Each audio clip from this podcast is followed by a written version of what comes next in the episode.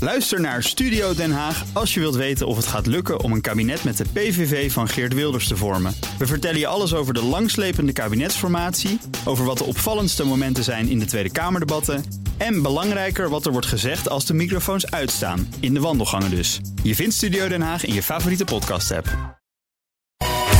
Tech Update. En dus Jo van Burg in de studio. Jo, goedemorgen. Hey Bas en Iwan. Het geld dat de autoriteit persoonsgegevens, de AP, krijgt volgens de miljoenennota is veel te weinig, eh, zegt de AP zelf. Ja, uiteraard. Eh, Tuurlijk. Navolging van de aankondiging van de miljoenennota gisteren op Prinsjesdag. Ja. 25 miljoen, dat is eigenlijk hetzelfde als afgelopen jaar. Ze hadden gevraagd om het viervoudig in de loop van de komende jaren... om hun werk goed te doen. Dat bleek wel uit een onafhankelijk rapport van KPMG eerder. Ze hebben nu 180 FTE E bij de AP. Ze willen naar 470 FTE E in 2025. En ze kregen eerder dit jaar nog bijval van de Tweede Kamer... met een motie na het grote lek bij de GGD. Maar daar wordt nu geen gehoor aan gegeven, want ze krijgen gewoon weer 25 miljoen. Voorzitter van de AP, Aleid Wolfsen, zegt dat het zeer zorgelijk is... dat ze al jaren het werk niet goed kunnen doen... omdat ze domweg te weinig mensen hebben. Sinds de invoering van de AVG krijgt de AP, let wel... 25.590 klachten per jaar. En de wachtrij bedraagt zes maanden. En bedankt. En toen ik hierover dan heb je, nadacht... dan, inderdaad, heb je wel een probleem. Precies, toen ik hierover nadacht van, nou, hoe zou dat dan klinken als het een bandje aan de telefoon zijn? Nou, ik hoefde dat niet eens te bedenken, want Wolfsen zei al, als er eh, een slachtoffer van een privacyovertreding eh, is, dan heeft hij 10.000 wachtenden voor zich. Er zijn nog 10.000 wachtenden voor u. Wordt een duur telefoontje. dat is toch ongelooflijk? Ja, dat is een beetje lang. Dus, En in april zei eh, demissionair minister Dekker van Rechtsbescherming nog... ja, meer geld, dat is echt een beslissing voor het volgende kabinet. Ja, maar ze moeten dus inderdaad naar de 100 miljoen willen ze echt wat kunnen doen. zegt Precies. Gaat gelukkig overigens wel meer geld naar de IVD, de MIVD... en de Nationale Politie voor Cyberzaken. Dus, maar goed, de AP is toch ook wel heel belangrijk. Ja, onze iPhones kunnen gaan herkennen wanneer iemand depressief raakt. Ja, aan die functie werkt Apple volgens de Wall Street Journal. Eh, op het moment wordt er samengewerkt met de Universiteit van Los Angeles en de farmaceut Biogen. Op basis van de mobiliteit, onze slaappatronen en typgedrag kan een stoornis dan herkend worden. En dat zou al sinds vorig jaar getest worden op 3000 proefpersonen.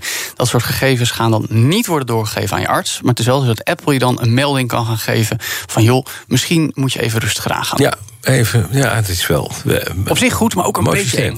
eng. Ja, maar toch. Fut- Futuristische rijspektakel, dit. eh, althans, als je dat heel futuristisch vindt. eh, dat moet naar Rotterdam gaan komen. As Formula E and Extreme E want to promote electric cars, E1 wants to promote electric boats. It promotes the same objective, which is cleaner mobility. Imagine the backdrop of a city of the rainforest or the Antarctic, those powerboats racing full speed, tight corners, Yeah. head to head. It's going to be amazing. Begin je dit al is- warm te worden? Dit is E1, hè? Iwan, kampioenschap met elektrische powerboats. Ik zie Bas heel vertwijfeld kijken. Powerboats. En Iwan weet ook niet zo goed wat hij ervan vindt. Klinkt wel spannend, maar... Ja, toch? Mm, mm. Nou goed, opgezet door Alejandro Aha. Die hoorden we net ook, de grote man achter Formule E en Extreme E. Gisteren was een grote presentatie in Monaco. Ze willen in die haven gaan racen met die eh, elektrische powerboats vanaf 2023. En, zo werd bekend, ze zijn ook in gesprek met Rotterdam. Ze willen daar een combinatie maken met de Wereldhavendagen. En Daarnaast ook eh, Hongarije en verschillende natuurgebieden. Werd ook al genoemd in het clipje net.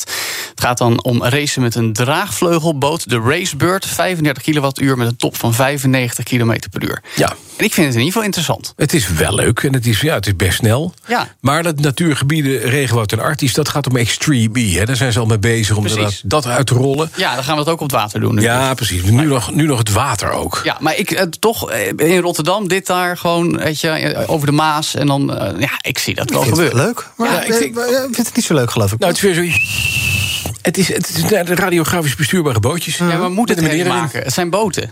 Ja, weet, weet ik. en dan is en de het vraag, hard. wie gaat het hardst? Moet het herrie Precies. maken. Heb je wel eens een powerboat race gezien? Nee, jij wel. V8, twee V8. Oké. ja. Dikke joh, van die hele dikke, lekkere 7 liter V8. En dan, en dan met vijf liter eruit van een herrie. Het is niet te helpen dat je ooit doof wordt, Bas. Hè?